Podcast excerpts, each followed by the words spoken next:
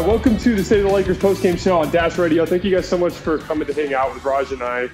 Um, I am so glad that the Lakers at least showed some fight there in that second half because, as Raj and I always complain about, it's just so hard to learn anything about the team, about the scheme, about the lineups, about the players when they aren't playing hard, when they're mailing it in. And it kind of looked like it was headed in that direction as another one of those nights where the Lakers just were going to get outclassed in every facet of the game from a give a shit standpoint. And uh, obviously, they started to show some fight, and we got to learn some interesting stuff. Um, but first of all, Raj, how you doing, man? I hope uh, you're having a good week so far, and I'm I'm looking forward to getting to the bottom of some stuff tonight.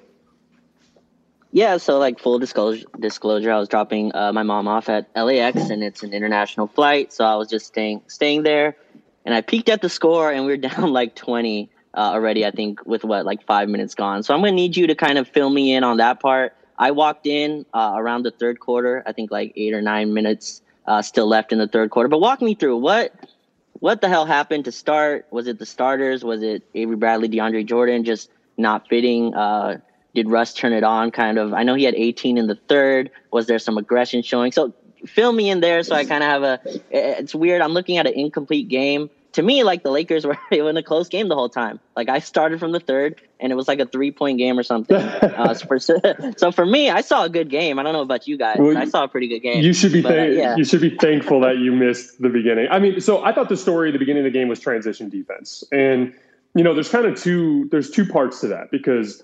Um, part of transition defense has to do with like your overall foot speed as a lineup, right? So when you go with Anthony Davis, who you know, as we've frequently talked about, Anthony Davis's strengths as a as a as a basketball player primarily have to do with his size and length, in conjunction with his defensive instincts and his uh, skill set. You know, his his ability to be uh, more coordinated and and and you know uh, uh his ability to do things offensively that most bigs are are don't have the touch or the basketball IQ to be able to do. The truth of the matter is, is he's not overly fast in like a linear, you know, just running wind sprints up and down the floor. And then obviously when you run that in conjunction with DeAndre Jordan, who's flat out slow, you can have a mm-hmm. situation where the overall foot speed of the lineup is uh, is problematic.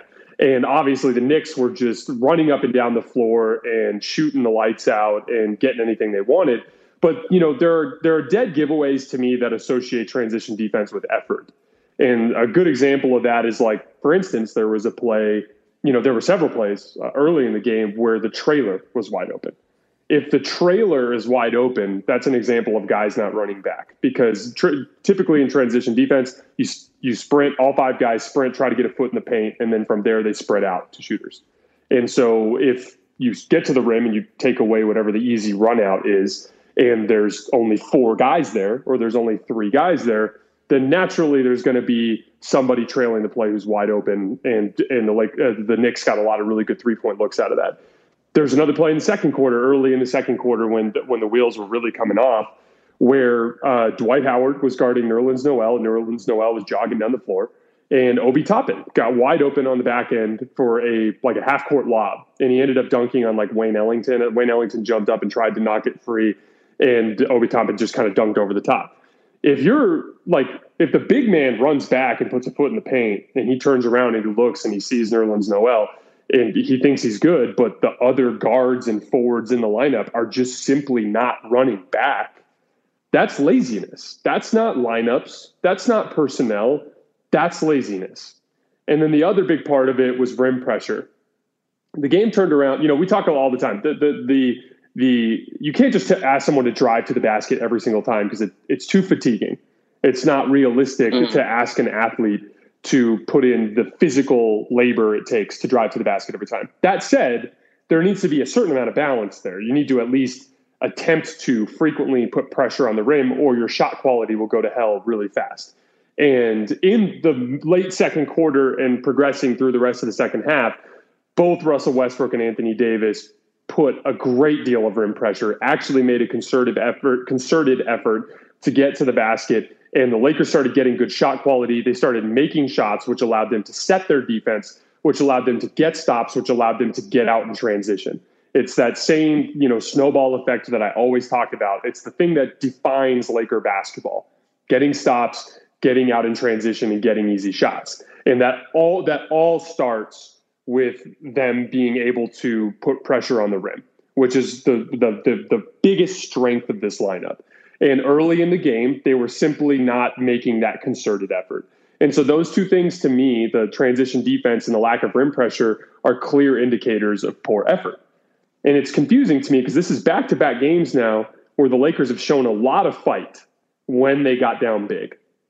But mm-hmm. but them coming into the game this lackadaisical, them coming into the game without belief in their system is is to me another indictment of the coach. And I think guys finally kicking it into gear and finally starting to put their foot on the gas and attempt to to fight back and win the game is more indicative of just competitive nature. You're in a game, you're getting your butt kicked. Guys on the other team are talking trash to you. They're playing up to the crowd. The crowd's yelling at you. Finally, your competitive nature will kick in and you'll fight back. And I think that's what we saw in both games. But them coming out the gate without that, to me, continues that trend, that theme that I've been preaching about for the last week, which is I don't think this group is bought into the coaching staff, and I don't I don't think they believe in what they're doing which is problematic. And obviously, there's a bunch of other stuff that we are going to get into, like that you saw in the third quarter and the fourth quarter, having to do with problems with the zone and having to do with Immanuel Quickley getting going. But that was the story mm-hmm. at the beginning of the game. The story at the beginning of the game was no rim pressure and no transition defense. Yeah, this is another game where when I looked at the score kind of at the end of, end of the first quarter, I thought like this is a game maybe Vogel's just fired after this one, lose by 30 to a Knicks team that's down. I think Derrick Rose and, and someone else. I was thinking about it though, like we talk a lot about scheme and scheme combined with effort, and that stuff you have to get to, but you can't get to scheme without effort, right? Like, and like an analogy I was kind of thinking of is like when you start to like a long time ago when I was starting to work out, go to the gym, you do all this research, right? You're like, oh, what's the best workout to do? What's the best like meal plan to do? And I read something that like stuck with me. Uh, I forgot where it was from. This was before like you know, it was like a billion dollar business now. You have all these influencers who are fitness influencers and stuff. But I saw like a quote that really stuck with me. It goes, "The best workout is the one you actually do, right? Like, and the best like meal plan, and the best meal, the best meal plan is the one you actually stick to, right? And there's all these extremes, and that's kind of how I'm seeing this team as well. I think we're better as a switching team. Uh, but again, the effort, if the effort's not there, I thought I saw DeAndre Jordan and Avery Bradley again getting killed. And I'm sure that's again the drop coverage. I don't like that on Manuel Quickley But again, that's an you can't get to scheme without effort. And I think you're right. This team is really coming out lackadaisical, and it's been clear my position. I'm not on the fire Vogel because I think that solves maybe some issues. I feel like that's a short term solution to a bigger issue this team has. But if that's the only way they'll wake up, like to me, firing Vogel is the same thing. I keep comparing it to like taking DeAndre Jordan out of the starting lineup. Like that helps, but that that's a band aid. That's something that has other unintended consequences. But maybe the team's just there. Uh, I, I, didn't get to watch the first half. I don't know how ugly or how bad that effort was. Um, but yeah, that's kind of my thing here. You can't even get to. You can just you can just go ahead and make a mental note that it was really bad, and then move forward from there. Yeah, I, I, I, figured. Yeah, again and again, Russ picked it up in the third quarter. Um, I got to see that. I would like to see that a little bit more in the first quarter. I know it's tough with the two big lineup, but 18 points of his 24, I think at the time, uh, was in the third. So uh, let me know, like, how did Russ pick it up? Did it start a little bit in the second quarter, a little bit uh, ending that ending that half, or or did was it just a third quarter kind of push by him? Because I saw we were down 12 at halftime, which to me, a guy who didn't watch the game thought, oh, that's not too bad. But obviously, they were down like I think 20 by it was like five minutes left. It was like it was late second quarter. Mm-hmm. That was just you know, so they got down. Uh, I can't remember exactly how much it was off the top of my head, but they were down 25 ish, mm-hmm. right around there. And yeah, like I said, there's a there's a you can only sit there and and watch your team get railed without you know it's one thing if you're the Orlando Magic and you're going into Milwaukee and Milwaukee just has better guys than you. And when they're trying there's nothing you can do to stop them that's that's a completely different vibe. It's different when you're Carmelo Anthony and you're Wayne Ellington and you're you know Anthony Davis and you're Russell Russell Westbrook and you know you're good, arguably better than the guy across from you, and he's whooping your ass up and down the floor. At that point, something is going to kick into your competitive nature, and, and you're going to start to see some fight. And that's what you saw. And again, it all just like it, it all started, in my opinion, with rim pressure. And obviously, anytime you score a basket, it makes you feel better about yourself. It makes you a little bit more willing to do the dirty work. Um, but so getting into the the uh, part of the game, because for the record, guys, we're not going to dwell too much on the Frank Vogel thing. We got into that really deep on the Sunday pod. so for those of you who want to hear our take on the Frank Vogel situation, I'm pro firing Frank. Raj is pro keeping him. Go to uh, my Twitter feed and scroll down to Raj's Twitter feed. You'll find a link to the show, or just go on any of your podcast uh, feeds and search for State of the Lakers and listen to our last episode. We do a real deep dive into Frank, what it would look like to get rid of him, the reason why I think it would work, and the reason why Raj thinks we should keep him. Uh, but diving into what was problem, because once they started trying, there were a couple of things that that stood out to me. Because I think this is a team too. And the reason why is because they're lazy on defense. Okay. However, you know, when they do buy in, when it does try, they are capable of doing a certain amount of work on the defense. So if you ask them to do an extremely difficult job, which is Frank's original defensive scheme, which is a drop coverage, which requires guards to fight over the top of screen. He he, he really, really wants the guard and the big to be able to shut down the action through back pressure from the guard chasing over the top and the big man kind of disrupting things at the point of attack while also keeping enough distance to where he can deter the lob and deter the rim. So from that standpoint, that job is extremely difficult and most of these guards can't do it. And so they don't believe in it and so they don't do the work so that coverage doesn't work. And so you have these other two defenses that Frank has been going to, which is switching, which takes the physical labor of defense and turns it into a mental labor. Instead of having to chase over the top or or, or run or be physical and and and do all the dirty work it's a mental job. All you have to do is communicate and pay attention you're paying attention to what's happening around you you see screens coming you see where they're coming from you see who it is you talk to the other defender you you plan a switch you talk a switch you make a switch you're good that's an easier job. So the guys are more willing to do it. And then you have the zone defense, which is obviously a, a lot easier physically because you're not asking guys to fight through screens and you're not asking guys to cover a lot of ground. They're just responsible for an area on the floor. And generally speaking, you're willing to give up driving lanes because there's someone behind you. And the, the the problem with it, though, as you saw, was, and I'm sure you saw this when you checked in in the third quarter, the Knicks just flat out solved it. And the big part that they figured out was if they rotated the ball on the perimeter, the weak side corner would mm-hmm. eventually be wide open for a back cut. And you saw Obi, you saw Obi Toppin get a bunch of dunks out of that. And then they were also starting to get some really high quality three point looks out of it as well. The point is, is the zone is janky. The zone is janky. It's gimmicky. It's not going to work. The zone has to go. If you're going to use the zone, it needs to be in very short spurts, two or three possessions, or maybe after a made free throw here or there, just to confuse the other team but it cannot be your bread and butter. It cannot be a thing you run seven, eight possessions in a row because guys are going to solve it. The switching defense is a thing that you can actually run consistently. Everyone says we don't have the defenders at the point of attack to run a switching defense. That's true. But we also don't have the defenders at the point of attack to run a traditional drop coverage or any other traditional man to man defense. The switching defense, at the very least, even if it does give up matchups that will hurt the team, at the very least, it stagnates the other team. At the very least, it turns them into an isolation team. At the very least, you can offer help on the backside and hope that your rotations on the back end will cover for some of that ground. I think they need to go into more switching and less zone and, and kind of do what the Houston Rockets did in 2018 switch every single day for the rest of the season. And by the time the playoffs come, you'll be very good at it. They, the, the, the, the Houston Rockets ran that defense strictly to be prepared for that Western Conference Finals matchup, and it damn near worked.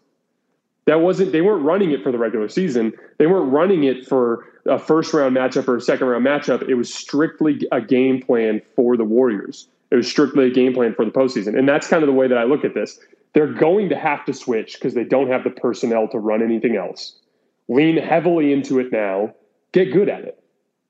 And then maybe that can be something you can lean on, like the Brooklyn Nets last year to defend well enough so that your de- your offense can carry you in the big moments. Well, I mean, to be honest, they might just not have the personnel for a good defense. Like just like with with what I'm watching. Uh, I might agree with you. Like switching might be the answer, but again, that, there's other issues with that. To me, you can't switch with like two to three players that are unswitchable. You know what I mean? Like you can't switch with Carmelo and Malik Monk and Wayne Ellington on the floor and AD as your backup as as the only center. Right? Like there's it it causes way too many problems. We went to AD at the five a lot tonight. I thought they hunted Malik Monk. I thought they hunted Carmelo Anthony uh, in that second half. Our defense did pick up.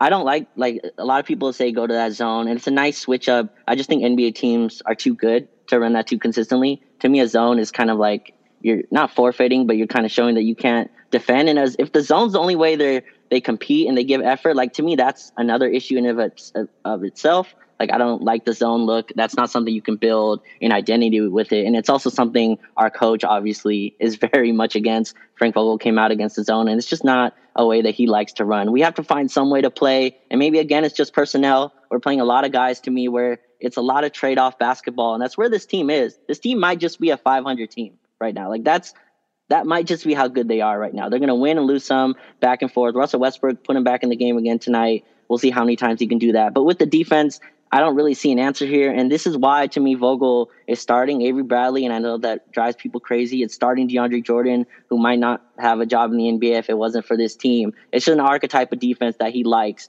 And I think he would rather, you know, have a guard kill you in the mid range or a guard scoring over DeAndre Jordan than being able to get picked on or have Anthony Davis at the top of the key. So I, I don't really know where we go with this until I guess LeBron comes back. LeBron needs to be the defensive kind of he needs to play at an all defense level, and is that realistic? So I'm not really sure where we go with this team, man. Is this the team? I, I thought Daman, uh, who's uh, one of the Daman, one of our friends, uh, he said something interesting. Is this the team that gets down 25, or is this the team that came back? And I think they're both, right? They're, this team is both. They're, they're both. both, yeah. And again, like blaming this on, I keep harping back on this. I know we don't want to talk about Frank Vogel very much, and those, those will, the Frank Vogel rumors and stuff will continue to get louder. But like to me, I, I don't know. I, I can't see Russ, who's been a coach under Frank, who's been coached by Frank Vogel less than a couple months, um, just already already going into the yeah I can't play for this coach. You, you, know what I mean? Like that's and we have a bunch of new players on this team where it's Frank Vogel's first time coaching them as well. I think ten out of the thir- ten out of the fourteen new players or something are new. Like so like that's where that's where the separation to me is in the in the Frank Vogel's lost the team. He has barely coached this team. Like this, he's coached AD and LeBron, and maybe losing them is everything. But like that, that's where I can't get to that. They're just they just suck because of they're not buying it. That that's where I can't jump to, uh, if you know what I mean. But yeah, with the deep, well, go ahead. It's it's it's a combination of three factors, and this is something that I've preached about this entire season. It's it's it's it's three factors equally. Sure. It's the it's the inability for, of Frank to be able to understand modern offensive concepts well enough to put these guys in position to succeed. Because again, that's that's one of the little pieces of the pie. Because again, if you look, the Lakers are a bottom third offense. Yeah. And regardless of what you want to say about personnel, and regardless of what you want to say about effort. There, there's a lot of, of offensive talent on the floor for the Lakers. That's not where the talent shortcomings are. Mm-hmm. And they still can't score. They still can't score. So to me, that is indicative of a coach that doesn't understand how to use his offensive personnel. And then the second little chunk of the pie chart is that buy-in concept that we talked about, which we're, we will not get too far into. But for whatever reason, if you're if you're ranking you know the the the willingness of of these players, these stars, these role players to do the job the coach is asking them to do. They're very low in the league in terms of their buy-in. Okay, so that's those are that's two of the three pieces, and I would argue both of those are associated directly to Frank. Now that doesn't mean that the players don't share blame for the effort, but they but for whatever reason Frank isn't able to get that out of him. And then the third piece of the chart is the third piece of the chart is personnel. They they they have personnel shortcomings. They they have a lack of forwards. They have a lack of um, um, they have a lack of of defensive personnel guys who are willing on their own volition to do the defensive job. That's a whole other issue. That you can't put on Frank. That I agree with. But the other two thirds you can. And you know, here's the thing with the De- DeAndre Jordan thing, and I think we've gotten to the point now where this absolutely has to be said. Mm-hmm. Okay De- Frank plays DeAndre Jordan for two reasons. He believes it improves them defensively. He believes it helps them with defensive rebounds. Even though the numbers don't match. Yeah. I, the numbers very clearly state the exact sure. opposite. With the with DeAndre on the floor, with LeBron, Russ, and Anthony Davis, they rebound less than a thir- uh, they rebound less than two thirds of of, uh, of opponents' misses. That would rank dead last in the league. With DeAndre Jordan on the floor and with LeBron, AD, and Russ, they give up about 115 points per 100 possessions. That would rank dead last in the league. So I, I, in the film matches it. So I, honest to God, don't know what he's thinking. It's like a, it's, it's a concept that's in his brain that doesn't match up with what's happening on the court. And to me, that's an indictment of him in his ability to bring the best out of this group. And I, and I don't understand how that keeps getting glossed over in all of this. Because, because it, it, and it goes even a step further, even beyond the defensive rebounding, even beyond the defensive end. They get run off the damn floor every time in transition because the over the overall foot speed of the lineup is too slow. And so, like, if you're spotting a team 12 minutes like that every night, it's no wonder they get off to a bad start. And then the guys don't believe in what Frank's doing. And then the effort tanks. And then they find themselves down by 20 or 30 points. And then suddenly they give a shit. And suddenly, without DJ on the floor, they go on a run. Now, tonight they actually did go play well with DJ on the floor in the second half, but that was largely because of effort. It was just they they finally turned it up, and the Knicks let their foot off the gas because they thought the Lakers had quit. But but that that the DeAndre Jordan thing to me is like the final nail in that coffin. It, I, I don't know how you move on from that. I think part of the DeAndre Jordan thing too that we don't discuss enough. AD wants to start at power forward. Like that's clear, right? You would agree with that? Like AD, if it was his preference, if it's a perfect world, if he made all the choices, he likes starting at power forward. That's very clear. I think that's also part of it. Vogel likes the two big, and I think it matches what his second stu- superstar wants. His second superstar wants to start at power forward. AD has talked about how more comfortable that is. He's talked about the rigors of starting at center, even though you know you talk about the benefits of it, um, even to him physically. But he obviously feels the guy who's out there playing basketball, the guy who's actually out there playing 35 minutes a game. He feels starting at power forward helps in whatever way. Secondly, with the Vo- with the Vogel offense thing, I, here's my question. So in Oklahoma City in 2000, uh, whenever they went to the finals that first time, their coach was Scott Brooks, right? Am I have, do I have that right? I believe they were they were yes. coached by Scott Brooks, and everyone was wonder telling Scott Brooks, you need to change your late game offense. It's all just Kevin Durant ISO. It's all Russell Westbrook ISOs, right? You remember that? that moment. And then they brought yes. in Billy Donovan, right? Brought, who's now, I believe, the coach of the Chicago Bulls, doing a great job with the Chicago Bulls. They brought they brought in Billy Donovan, and what happened? It was the same late game offense. Same thing. Russell Westbrook got to do what he wanted, and he went to KD and got to do what he wanted. To me, this is offensive. Yes, there's complications. There's better offensive coaches. There's there's things you can do. There's more off ball actions that I would like to see. But to me, this like to me, this is a Russell Westbrook fit, trying to fit him into the offense type of situation. Like flying Frank Vogel to me, bringing in a new guy. Is a new guy going to be able to set up a whole new offensive system in the middle of the season with LeBron missing the games that he does? Like we're lucky right now, Russ and AD are healthy. Like that's my, I'm not like a Frank Vogel super apologist where I think Frank Vogel is the best coach or you know he's some amazing coach. I think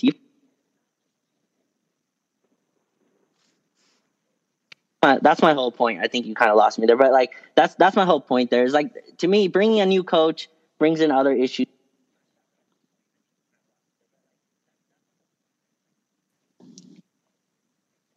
Yeah, so I mean, the late game offense is separate from the the rest of the game, in my opinion, because for starters, late game offense.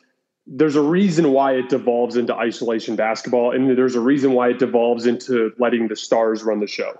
And it's because of the fact that in general, it takes on a playoff like nature. Okay. The reason why in the playoffs switching works so well, the reason why in the playoffs the guys that are able to attack matchups do so well is because when defenses are really dialed in, they can shut down just about any action. There's no sophisticated way to X's and O's your way to quality looks at the end of games against the top tier defenses when they're really dialed in. So from that standpoint, like I, the reason why Billy Donovan couldn't convince Russ and KD to do better in crunch time is because you can run the best pick and roll, you can run the best you know, off ball action. You can run whatever in the world you want to run. They're just going to switch everything. And at the end of the day, it's going to come down to can Russ create an advantage against this guy in isolation? Can Kevin Durant create an advantage? And, and so that's just the reality of late game offense. The reason why I think it's so important in the beginning of the game, or the rest of the game, I should say, is because it has to do with confidence and comfort and bringing the best out of your players. So I think we can all agree that Russ LeBron and AD could all be better offensively than they have been this season. I think we can all agree with that. Anthony Davis is several levels below what he was in the bubble in terms of a versatile three level scorer. The dude basically doesn't have a three point shot anymore. Okay. Russell, Russell Westbrook has his own slew of offensive issues. And then LeBron, his percentages are down across the board. Now, a lot of that has to do with him getting cut out of that game early. Mm-hmm. A lot of that has to do with him trying to fit in Russ, and a lot of that has to do with injuries. So I don't want to over get into that. But the point is, with this group, with all the shooting that they have, you should be able to bring the best out of these guys offensively. And to me, that starts with from the opening tip, letting them, allowing them, setting them up to feel comfortable so that they feel confident, so that throughout the game, they're in a rhythm and they play their best basketball. That's where the X's and O's come in. That's where running sets matters. That's where stopping, that's where getting away from the offense where you just dump it into the post to AD every single time, or dump it in the post to LeBron every single time, or ask uh, uh, ask Russ to cave in the defense by just putting his head down and getting to the rim. That's where that doesn't work. When you're when you're when you're asking those guys to do that, inevitably that's easier to guard. It's harder to guard at the end of games in crunch time. LeBron and AD and Russ and their athleticism will overpower teams in crunch time. But at the if in the throughout the rest of the game, you've got to find a way to get them easier looks. You've got to find a way to get everybody easier looks. And to me, Frank has shown that he's basically incapable of doing that. And, and you know, I think the guys from LFR talked about this on their last pod, and it's something that I'm such a huge believer in. When you ask someone to do a scheme, and you ask them to do a dirty job, and it works, you're more willing to do it. For instance, if you have a day job, a nine to five, and you show up and your boss tells you, hey, if you do XYZ for me, you're going to get a raise. If you do XYZ for me, you're going to get a promotion. And you do it and you get the promotion, it all feels worth it. And you're willing to continue those habits. But what if you do all those things and the raise doesn't come?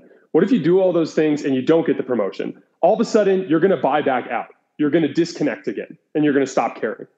And that's the problem with this. In 2020, Frank asked these guys to do a job, and it was a hard job. It was a dirty job. And when they did it, they went 24 and 3 to start the season. And so every single guy on the team was bought into the concept, they believed in it, and they were willing to do it.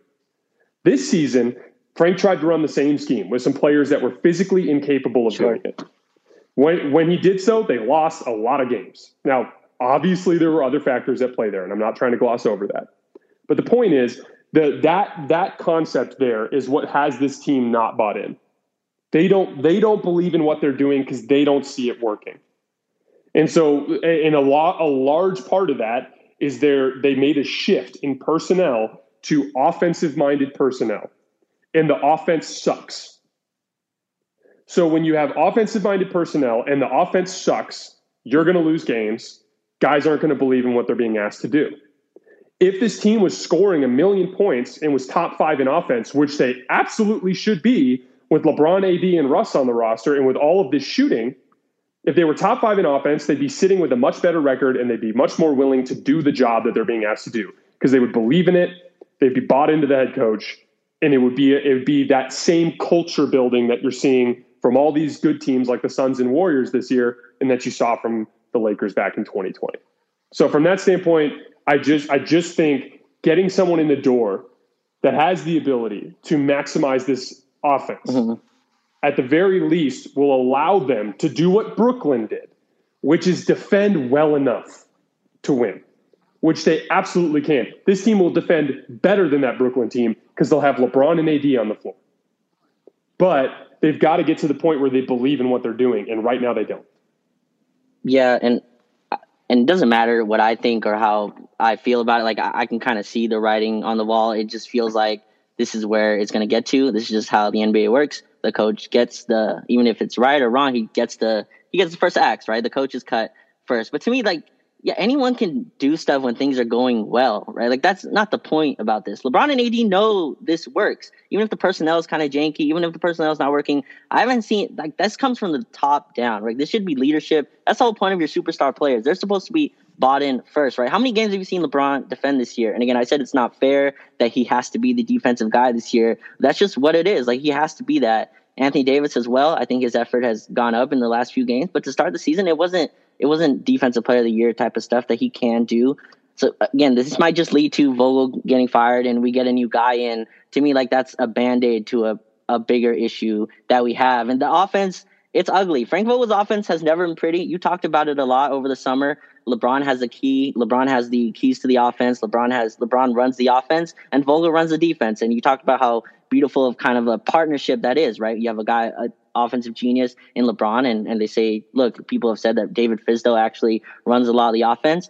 But I mean, the post up offense isn't great, but also like Frank, it's not Frank Vogel's problem. Like double teams is what's coming to AD. It's not his problem that AD is not a good passer out of double teams. And we'd like to see more pick and roll. But you're telling me if Russ and AD, t- Russ and AD come to Vogel and like, hey, we want to we want to run spread, spread pick and roll, he's gonna say no, run a post up. Like that's that's the kind of like I'm trying to get deeper into the conversations there. Like I feel like it's too easy just be like, yeah, the coach is telling them run a post up every play, or the the coach doesn't have any complicated actions. That's sh- that's sure like that that can be that can be true. But I like I was there at the Minnesota game where we went to AD at the five and spread around with shooters. We got destroyed defensively because we just don't have the guards that can keep up. There's a balance that Vogel's trying to play, and I and I feel for him there. But like that's where I'm at here. I, like maybe bringing a new guy helps. I just think that's bad process to get to the result. Even if it gets the result we want, that's just not the good process to get to it. But it looks like the writing's on the wall. It looks like that that's what we're gonna get. I just I'm not sure that solves the main issues. Maybe that solves it for like a couple weeks,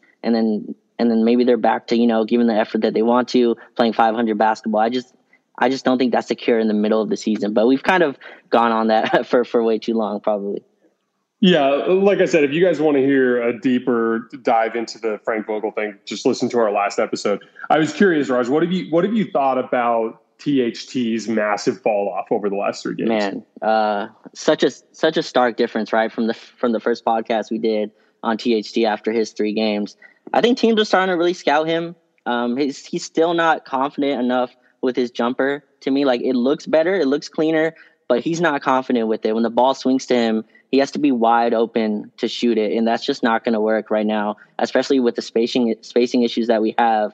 If he's on the floor next to Russ and AD he, and Avery Bradley, to be honest, like he has to be willing to shoot. He has to be a shooter. Uh, he can't be a guy that's also like he can't be Russ, right? He can't be a guy that just can't shoot. We have one guy in Russ already like that. Avery Bradley's another guy that has to be kind of open to shoot. THT can't be in that. Teams have scouted him very well. Teams are ready for the drive every single time and his finishes are becoming more and more wild. Uh, he's still kind of a good passer out of it, but I, I, think I saw he's like three for three for twenty or something the last three games. Just it's really dropped off. Again, like it's another thing. Is THT the guy in those first three games, or the THT this guy? Probably somewhere in between, right? Like he's probably not this, he's probably not this bad, and he's probably not that good yet. Twenty years old, you're gonna get fluctuating games. That's just how it is. He's just on a good team where him being bad actually like impacts impacts the team a lot more. You know, like on a bad team, he can lose and it's fine. But on this team that's trying to win every single night, when you have he he can't afford to have the games that he's having. He has to have some kind of impact, especially um, even if he's not starting. He's playing a lot of minutes. Uh, we need him to be impactful. But yeah, it's been it's been a really tough stretch for him. I expected him to turn around, but he needs to start shooting. Like he can't be a guy that teams can just lay off of like they are right now.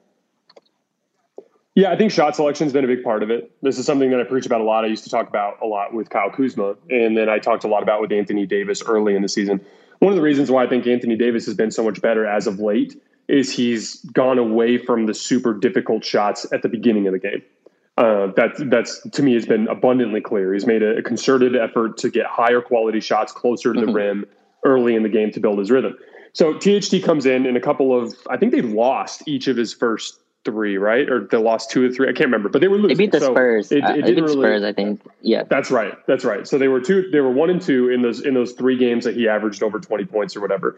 And the the reality was is he was taking and making a lot of difficult shots in in that game, uh, in those games. So the reality is is like he kind of tricked himself into thinking that that's good process when it's really not. You know, especially with this group with all the talent that he's playing with, he needs to kind of adopt that approach that I was constantly preaching with Kyle Kuzma. Let the game come come to you. Make sure your first couple shots are good. And then from there, you'll have a better opportunity to feel confident and then go to your one legged fadeaway, then go to your step back three when you feel comfortable and when you feel confident. It's like, you know, it's impossible for a shooter to get out of their own head. That's just the reality of it. A jump shot is a total sure. mind F for a lack of a better term, you're gonna miss a lot. And so from that standpoint, it's really, really hard for shooters to contextualize misses. So if you go into a game and you take your first three shots are, you know, one open three, but the other two are a step back three and a one-legged fadeaway from 10 feet, the reality is, is in your head, you're gonna tell yourself, oh, I just don't have it tonight. And it's like, okay, do you actually not have it tonight? Or are you taking bad shots? You know what I mean? And and from that standpoint, it's like if if you if your first three shots are good process and they're balanced and you're open, then you can at least you're probably going to make two or three of them. And then from there, you go into the rest of the game feeling comfortable, feeling confident, feeling good about yourself. With this group too, he doesn't need to take as many of those extremely tough shots. Now tonight, he was in the predicament of no LeBron, which obviously adds a whole other element of offensive creation need in his role. But with LeBron in Detroit, he was doing the same thing. A lot of forcing the ball into crowds of people around the basket and a lot of tough shots. So with him, he's young. It's so hard. We got we got to remember he turns 21 literally. I think in two days. So we've got to we've got to contextualize this as a guy who has a lot of growing to do as a basketball player. Um, but the reality is, is what he what he did is he tried to continue a bad process from his first three games into his next 3 mm-hmm. games and you add in uh, and you add in the circumstances surrounding LeBron, and this is what you get. Um, obviously, I don't think uh, I think I think there's been some fluctuation with his role too. Like you you you go from not playing basketball at all since the Sun series, uh, you know, at least NBA basketball, NBA regular season meaningful basketball, to suddenly you're in a game with no LeBron, where you're given a lot of a green light, to suddenly LeBron's back and you're starting and then suddenly it's we're in Detroit and we're going back to DeAndre Jordan. Now you're coming off the bench. Oh, and then now LeBron's gone again. So he's had a massively fluctuating role here over his first couple weeks back. So that's the the other bone that I would toss him. It's just some some consistency, some some sort of chemistry that he could build in a consistent rotation pattern would go a long way, I think, to helping him feel more comfortable. Um, I'm still a believer in what he can do. Like you said, the the reality's somewhere in mm-hmm. the middle. Um, the the reason why I asked you about that, I hopped on um, uh, uh, Spaces before the game to talk about this concept, and I was curious on your opinion. There was a proposed trade that was thrown around, having to do with Jerami mm-hmm. Grant mm-hmm. with the Detroit Pistons. So the the way that this would inevitably end up looking with salary matching is it would basically be centered around um, THT and Kendrick Nunn for Jerami Grant. So I am a huge proponent of that trade if the Lakers nearing the trade deadline are trending towards looking like a bona fide. That's contender. where I'm at. Mm-hmm. But if they're if the wheels are coming off and they're 23 and 17, yeah. I'm against it. So I wanted to I wanted to hear your before I get too far further in it giving my opinion. I was curious what you thought about that proposed trade. Yeah, like well, just to close on the THT point, he's such a rhythm player, right? And he needs the basketball in his hands, which is kind of counterintuitive to this team. Like he's going to have to work off the ball, but just right now, his skill set is totally everything basketball in his is in his hands, running ball screen actions where he's the one controlling. There's a lot of stuff right now where he's just in the corner it's like Malik Monk running actions or Russ running actions, and you talked about him playing with LeBron. Tonight was LeBron was obviously out, but just a lot of that, and, and he's getting comfortable with that. I'll give him time. You you said it right there. To me, it's the what's the team looking like in February? Like if they're looking like a title contender, if they're looking like they're ready to compete, then yeah, then you know make that move. It's just to me trading THT for a minimal kind of like to me, Jerami Grant is not the difference between a team that's 500 and then going to a title. You know, like, would you kind of agree with that? Like, Jerami Grant doesn't change you from a middling 500 team to a title contender. Like, that, that's not the jump to me you get with Jerami Grant. Uh, the other rumor, I guess, was also Miles Turner. Uh, but yeah, with Jerami Grant, like, that's my position on it. I think Talen has shown enough to me where, you know, you don't trade him unless I, at least right now, we'll see how the season kind of progresses. But for me right now, like Talen has shown too much to me to where like I don't want to trade him until we kind of see what this season is uh, before we get get to that point. Uh, would you, are you on that? Are you on that path as well? Yeah. So, you know, first of all, I'm higher on Jerami Grant than everyone else in terms of the role. The, you know, what people keep forgetting is, you know, I've had I've heard a lot of people bring up his shooting percentages in Detroit. Who the hell cares about his shooting percentages in Detroit? That shot profile will not even remotely resemble his shot profile. With no, he's Lakers, an amazing. You know fit. what I mean? And yeah. then, yeah, the, the fit to me is a, is a no brainer. You know, the the the key to running AD at the five is having players in that six five to six eight range who can defend multiple positions, either up a position or down a position, and on the offensive end don't hurt your spacing. You know, and that's where it helped having a Kyle Kuzma. You know what I mean? That's where it helped having an Alex Caruso. That's where it helped having a KCP, even though he's a little smaller. But you, know, the point is, is like when you you when you have those guys, those hybrid guys, those wing guys, they are what make AD at the five work. One of the big reasons why AD at the five has struggled this year is LeBron's been out. So it's been a lot of guards and a lot of Carmelo Anthony. And that's just that you're putting too much physical responsibility on guys that are physically incapable of doing it. Now, in terms of the trade, there's a couple, there's a basic basketball philosophy that we all have to come to terms with. Okay. And it's the, it's the reality of the Anthony Davis trade. It's kind of, it kind of sucks to watch Lonzo Ball succeed. You're telling me Chicago. I mean, you're happy for, you're happy for Lonzo, but it sucks as a Laker fan when you remember what it was like when he was with you.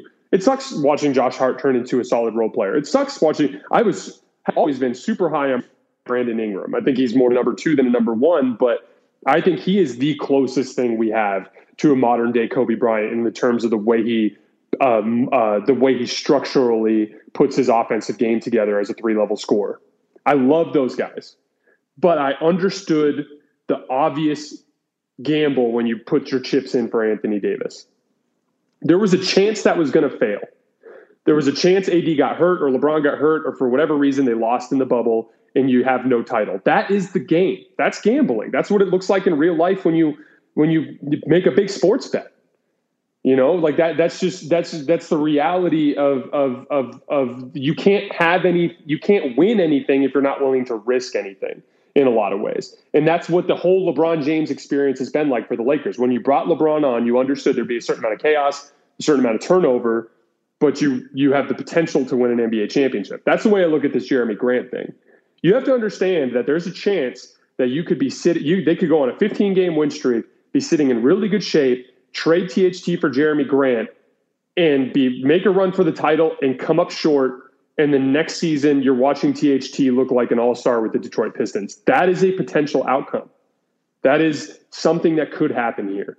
That's the game. But the flip side of that is look at how talented the top of the league is. I'm not trying to denigrate the Lakers 2020 NBA title, but I'm sorry that Miami Heat team nowhere near as good as this Miami Heat team from this season. That Denver Nuggets team not even in the same stratosphere of this Golden State Warriors team. This Phoenix Suns team, not even in the same stratosphere as the Houston Rockets. This year is going to be tougher. Your margin of error is smaller. You're going to find yourself in a game five against Phoenix or against Golden State, and you're going to be staring across the line at uh, Draymond Green, Andre Iguodala, Andrew Wiggins, Klay Thompson, and Steph Curry. That is going to be an extremely difficult game to win on the road in Golden State. Do you like your chances more if the lineup is LeBron, AD, and Jerami Grant with Russ and one of the good guards? Or if it's two kind of iffy players in that lineup, or maybe it's Trevor Ariza, who doesn't do anything as well as Jerami Grant does it in that spot. And that's that's the way you got to look at this. It's a basic philosophy you have if you cling to multiple and the same goes for the warriors. What if the warriors lose to the lakers in game five and lose the series but hey they got james wiseman and jonathan kuminga? Like that's that's the the the curse and the blessing of having young talent and right now talent at the same time. You have to toe that line. You have to make that decision. Am i willing to risk it all and potentially have to watch those guys succeed elsewhere to get the Larry O'Brien trophy. That's that to me is the risk. And for the record, LeBron and AD might be enough right now to do it without making a move. They might, but uh, although right now it doesn't look like look like it. And then really quickly, the last thing I'll say is in the bubble, LeBron was the best player in the world, and Anthony Davis looked like he might have been the second best player in the world, somewhere else in the top five maybe. Right now, Anthony Davis looks more like the tenth best player in the world, and right now, LeBron James looks more like the seventh or eighth best player in the world. So that that same yeah they they both might through rhythm get back to where they were in the bubble. I certainly hope they do, and I kind of believe they will, but that's not guaranteed. The margin for error is different this year. And so, as much as I love THT, and I, I genuinely believe he'll be an all star one, a fringe all star, somewhere in the, that a guy that not an MVP candidate, but an all star. I, I genuinely believe that, but you straddling that line more often than not will leave you unsatisfied.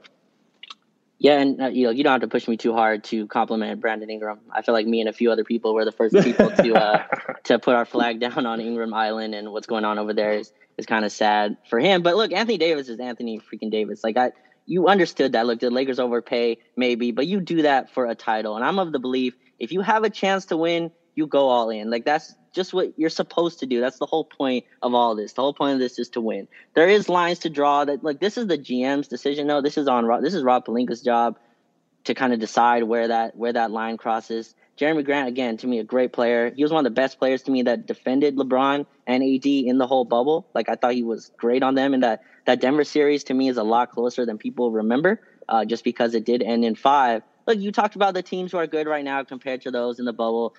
The Golden State Warriors, maybe that's one. But look, the Milwaukee Bucks ran through the regular season. They got beat by the Miami Heat fair and square. You can joke about the bubble. Miami Heat beat them. That's the team the Lakers beat. That's just there's good teams every year.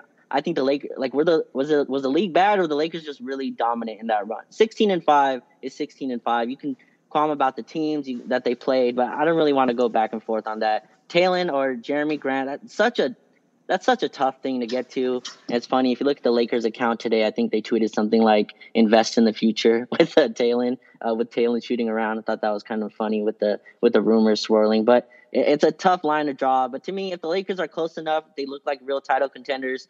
And uh, let's say like THT's in the rotation, but it looks like uh, they've kind of found something with Kendrick Nunn and Malik Monk, and they found a rotation that like maybe he can go somewhere else and they'd be fine. They have enough ball handling off the bench to score, and you can trade that for Jerami Grant. Yeah, that's fine. Go ahead, do that. Make win now moves is the whole point of the LeBron era. Like you're here to win. You got one already. Like this is the whole point of it. We'll see what happens after, but the whole point is to win now. And the Jerami Grant move would be a sign of that. Just in my opinion, I want to see the team processing upwards enough to, to get there. Like to me, again, Jerami Grant. Exactly. Don't go down with the ship. You, you don't go down with the ship. You read the cards because they can't trade. T- they can't trade THT right now anyway with the terms of his contract. I think you have to wait till December. So you you make the read at the time. For sure. Don't go down with the ship. But if it looks like the ship has a chance, exactly don't hold your don't hold your chips. Either. If it has a chance, then yeah. But I mean, I've seen stuff like this. Again, I'm not comparing Jerami Grant to Mike Muscala. That's not fair. Like Jerami Grant's a hundred times way better. But I just remember we traded Zubac for like uh, Ivica Zubac, who's now the starting center for the LA Clippers and one of the best rim protecting bigs in the league and one of the best contracts in the league. Yada yada yada. Um, for you know Mike Muscala, who's a Laker for a little while, and Jerami Grant's 27. It's not like you know he's a he's an old player as well. Like if you can get but to me right now, like with the Pistons take THT for Jerami Grant, like I don't like I don't think they've seen enough from THT to trade their you know guy that they invested in uh, a couple seasons ago. So there's the two sides to this. I think THT has to show a little more to get to that Jerami Grant level as well. Uh, but like, yeah. Oh, I think Detroit would take THT in a heartbeat. Ooh, okay. But I mean that it's irrelevant. I, I, I think I think the Jerami Grant move was fine, but I don't think I don't think Detroit views that him as part of their future. Sure but I mean, obviously, I don't have voices in the in yeah, the front office. I, yeah, that's fair. And, and, look, Jerami Grant, uh, it, the the Pistons aren't close to anywhere where they need to care about you know winning and all that. They they just got the number one pick and trying to build around him and how.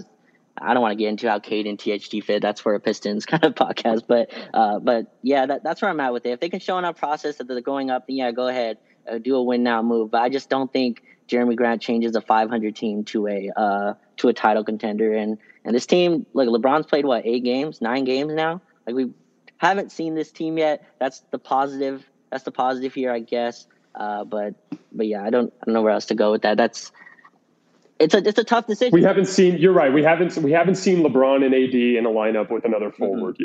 yet. And the reality is, is their most successful lineups in the championship season involved forward uh, a forward, usually either someone like Alex Caruso or someone like Kyle Kuzma. You know, Alex Caruso isn't traditionally viewed as a forward; he's viewed as a guard, but he could guard forwards, and he played like a forward. He rebounded like a forward. He had a physical presence on the floor like a forward. So you're right; it's hard to to to draw too much. But this is the other thing. Like fundamentally, let's let's pretend they come back and they have Trevor mm-hmm. Ariza, mm-hmm. and it look and it looks good. Sure. Do you, do you feel comfortable going on a playoff run where you're going to have to play 20, 25 games of high, high, high intensity, intensity basketball with the only forwards you can play being LeBron, Trevor Ariza, and whatever you can get out of Carmelo Anthony? Or would you feel more comfortable if that was Ariza, and then someone like Jerami Grant and LeBron and Carmelo Anthony.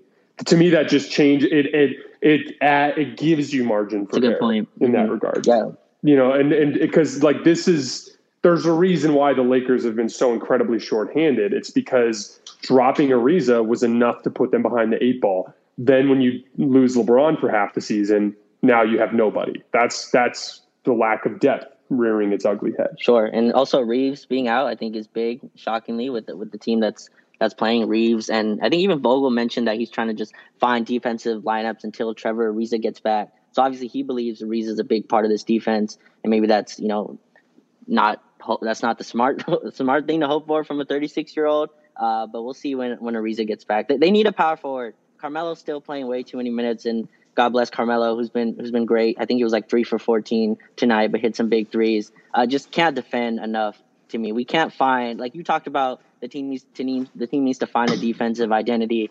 Uh, like to me, there's not enough defensive minded players to, to get to that until we get whole here. And maybe they won't get there when they're even whole, but like we need to, at least see that. Kendrick Nunn, Austin Reaves, Trevor Ariza, LeBron has to play at a defensive level for this team to to raise above water because I just I think they're going to be a 500 team until we we get those guys back. Yep, I 100% agree. All right, guys, we're going to call it a night. So the, the tomorrow's a little funky because it's a tail end of a back to back. I have my season opener for the high school team that I'm coaching, so I will not be able to watch the game live. But Raj is still going to watch the game, and he's going to host a post game spaces. We plan on taking a lot of callers. Yep tomorrow night, and then I'll be able to join about halfway through the show. Obviously, I'm not going to be able to offer much because I didn't, I will, will not have watched the game at that point. But I'll come hang out with you guys. Bring your questions, bring your rants. Raj is going to be holding the space right after the game ends. I think it tips off at uh, 4 mm-hmm. o'clock uh, Pacific Standard Time, so it's a, a good early start. I should be joining, you know, towards the end of the show, but again, from the bottom of my heart, I sincerely appreciate all of you guys for supporting us uh, and coming to hang out. We sincerely appreciate it. This is going to air on Dash Radio tomorrow morning at 7 a.m. and it will be on our podcast feed here in about a half hour. That's under State of the Lakers. Thank you guys so much and have a good night. Appreciate everyone. Thanks.